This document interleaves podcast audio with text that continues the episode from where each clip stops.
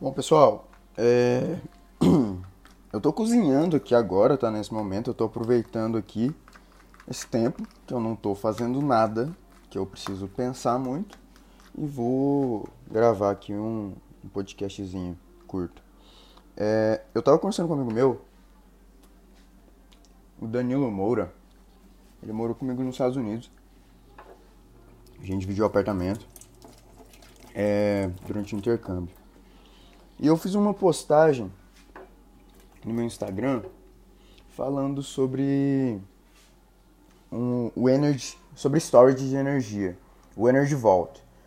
É, e daí eu comentei que eu acho que é um negócio que pode revolucionar a, o mundo das energias renováveis. Aí eu tava conversando com ele, né? Explicando como que funciona, qual que é a ideia. Ele fez alguns questionamentos.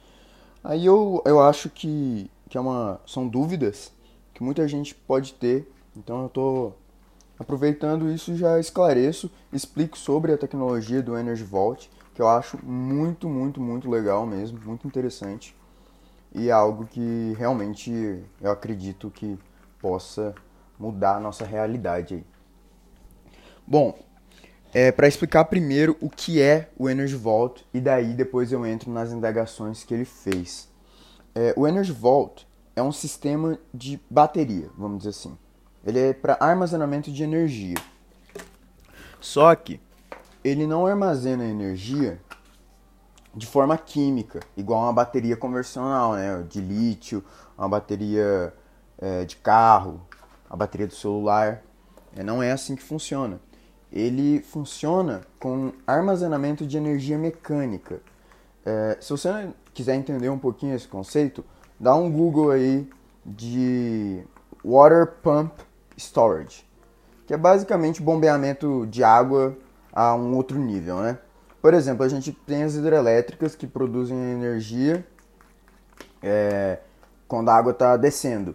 Aí vamos supor, ah, durante tal período tem excesso de energia na rede, então vamos usar para armazenar essa energia. Mas como que pode ser, ser armazenado? Armazenamento mecânico, né? Potencial. Então, é, são instaladas bombas para reverter, para jogar de volta no reservatório a água. Então, a, a, a usina é desligada naquela hora e a água é jogada para cima. Aí, quando precisar, descarrega de novo a água. Essa é a ideia do Water Pump. É, o Energy Vault, ele veio para fazer a mesma coisa, só que com blocos de concreto. Aí pode utilizar refúgio de construção, dá para usar um monte de coisa, qualquer coisa que tenha peso. Mas qual que é a ideia? Ele é um prédio, é basicamente um, um guindaste gigante com seis braços que, que controlam a, a, a subida e a descida desses blocos. Então, como que funciona? Quando o bloco desce, ele roda o motor, que daí o motor vai funcionar como um gerador, né? Então, vai gerar energia. Aí, quando ele quiser armazenar, o que, que ele vai fazer? Ele vai pegar esses, é, a energia que está entrando no sistema, aí tem que armazenar, e ele vai subir esses blocos. Então, ele vai empilhando os blocos. Literalmente, vai empilhando os blocos em torno dele, como se fosse construindo um prédio, tá? Então ele é, um, é uma estrutura metálica bem grande, né? E que vai organizando os blocos ao redor. Basicamente isso. Aí qual que é o benefício do Energy Vault se for comparado com outras tecnologias? Tá, é uma tecnologia nova, é recente, é, eles lançaram um protótipo agora, terminaram de construir, não está em operação ainda, mas vamos ver como que vai acontecer. Só que a ideia é o quê? A gente não tem sistemas complexos. A gente tem um, um sistema de controle, que é o cérebro, né? Vai fazer toda a automação e o controle. E daí temos blocos de concreto, para seu peso, e motor elétrico, que vai funcionar como gerador também. Então, motor elétrico é uma tecnologia bem difundida, aí, não tem muito segredo, o pessoal conhece muito bem. Então, é uma tecnologia robusta. Se a gente comparar com baterias de lítio, querendo ou não, é uma tecnologia que está se desenvolvendo ainda, que está barateando, ainda tem um custo alto de implantação e tudo mais. Então, o Energy Vault tem esses benefícios, né? Você tem uma tecnologia muito... de utilizar tecnologias muito é, conhecidas.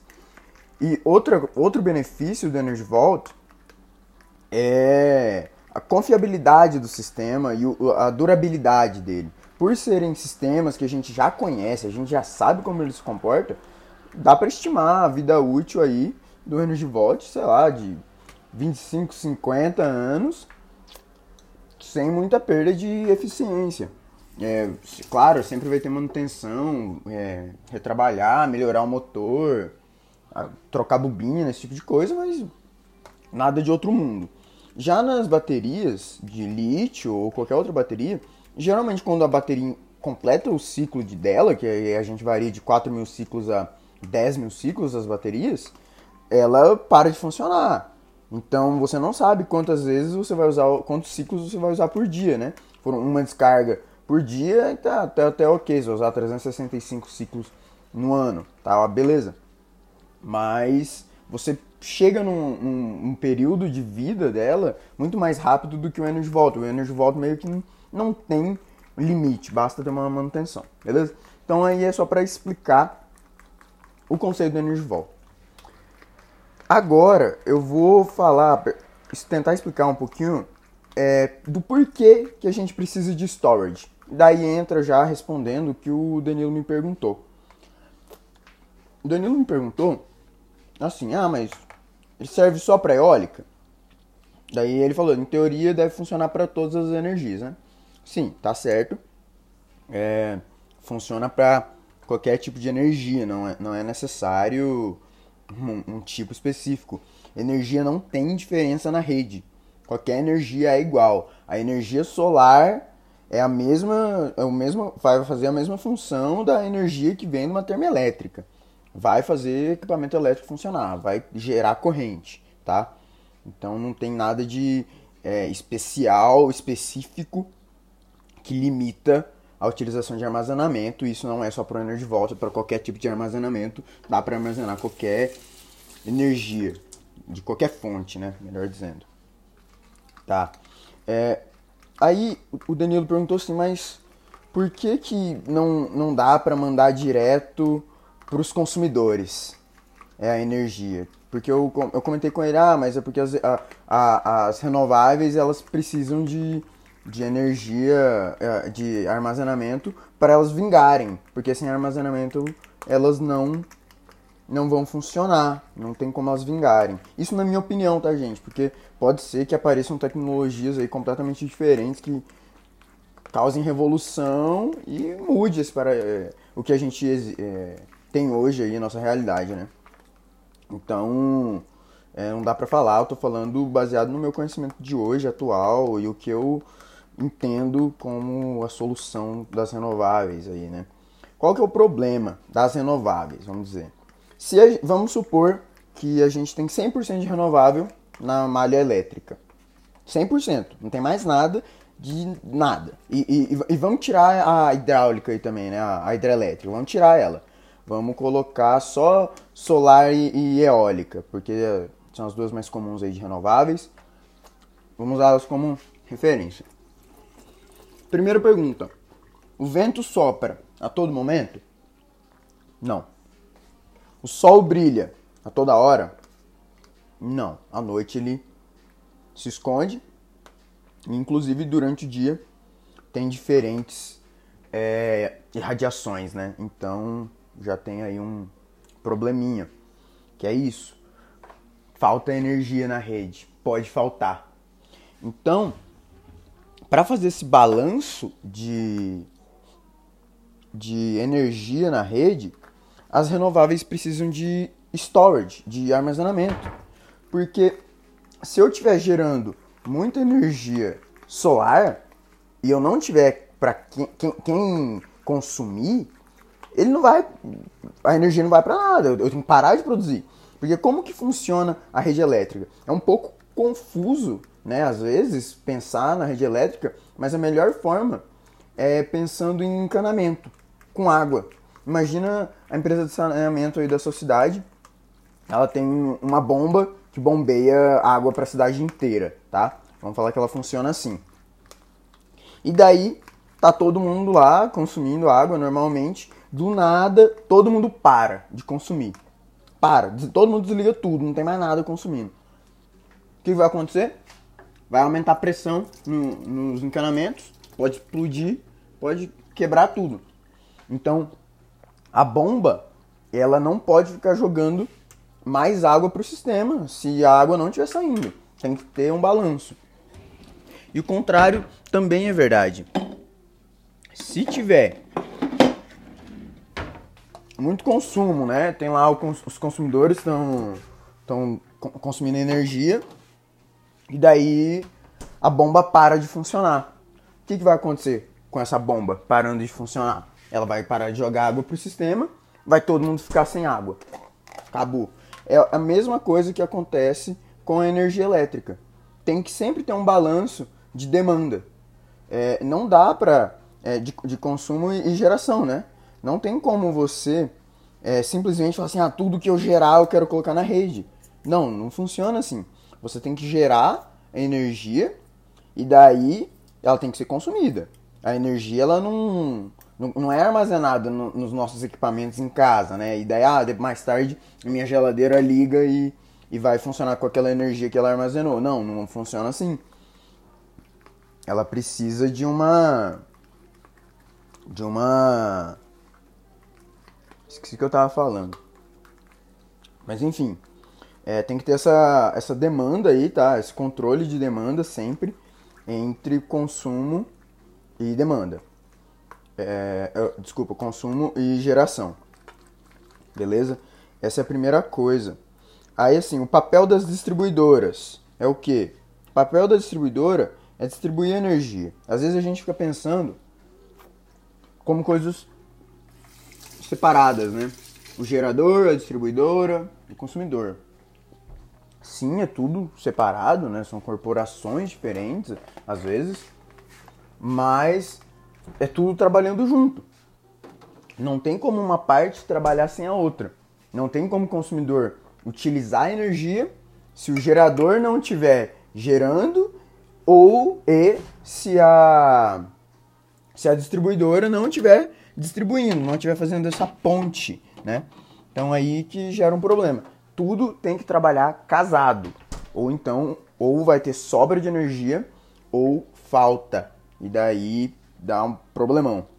É, fazer um restart de sistema elétrico não é muito simples, não. É... Aí onde que entra o Energy Vault? Onde que entra... Não só o Energy Vault, tá, gente? Eu já expliquei como que ele funciona, mas como que é, funciona o armazenamento, para que que ele serve? Bom, se as concessionárias, ou se os consumidores, eles têm que trabalhar junto. Imagina naquele caso que eu falei na situação, que a gente tem cem por cento de solar e eólica. Aí um dia tá sobrando muita energia, tá brilhando muito sol e é um, um dia que a galera não tá consumindo energia. Você vai desperdiçar a energia que tá sendo gerada, entendeu? Tipo, tem muito vento, tem muito sol e a galera não tá consumindo. Você vai simplesmente jogar fora essa energia, tipo, desligar gerador...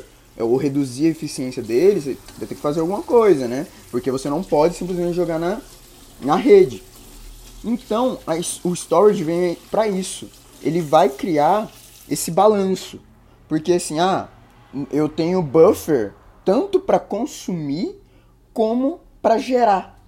Porque as baterias são um negócio diferente. Ela, ela não é geradora e ela não é consumidora. Ela pode ser as duas coisas e ela não é nada. Porque o papel dela não é gerar, ela não está gerando energia. Ela armazena e depois joga na rede. Ela é só um intermediário ali. Mas a, a solar, a eólica, elas dependem de um tipo de armazenamento por causa disso. Porque o balanço é, da rede precisa aí de alguém gerando mais ou gerando menos para controlar. Porque você, você não consegue controlar muito o consumidor, né? A gente... tá trabalhando nisso também, aí existem tecnologias tentando fazer isso, mas é muito mais fácil você mexer na geração, afinal são máquinas, você muda lá o controle dela, reduz potência, aumenta a potência, é mais fácil. Só que você não briga com um evento, você não briga com o sol. Então o storage resolve isso. beleza? Quando tiver sobra de energia, ele vai falar, ah, beleza, é, vamos armazenar, porque a gente vai precisar depois.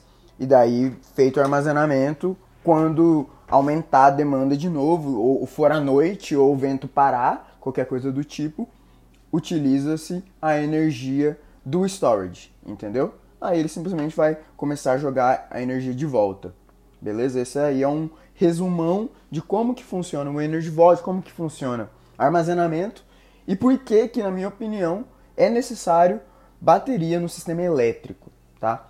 Não acredito que vai ser para sempre assim, não tem como falar, mas aí num panorama de dez a vinte anos, eu acredito muito que a gente vai estar cheio de bateria, cheio de soluções de storage para resolver essa questão de geração de energia, beleza?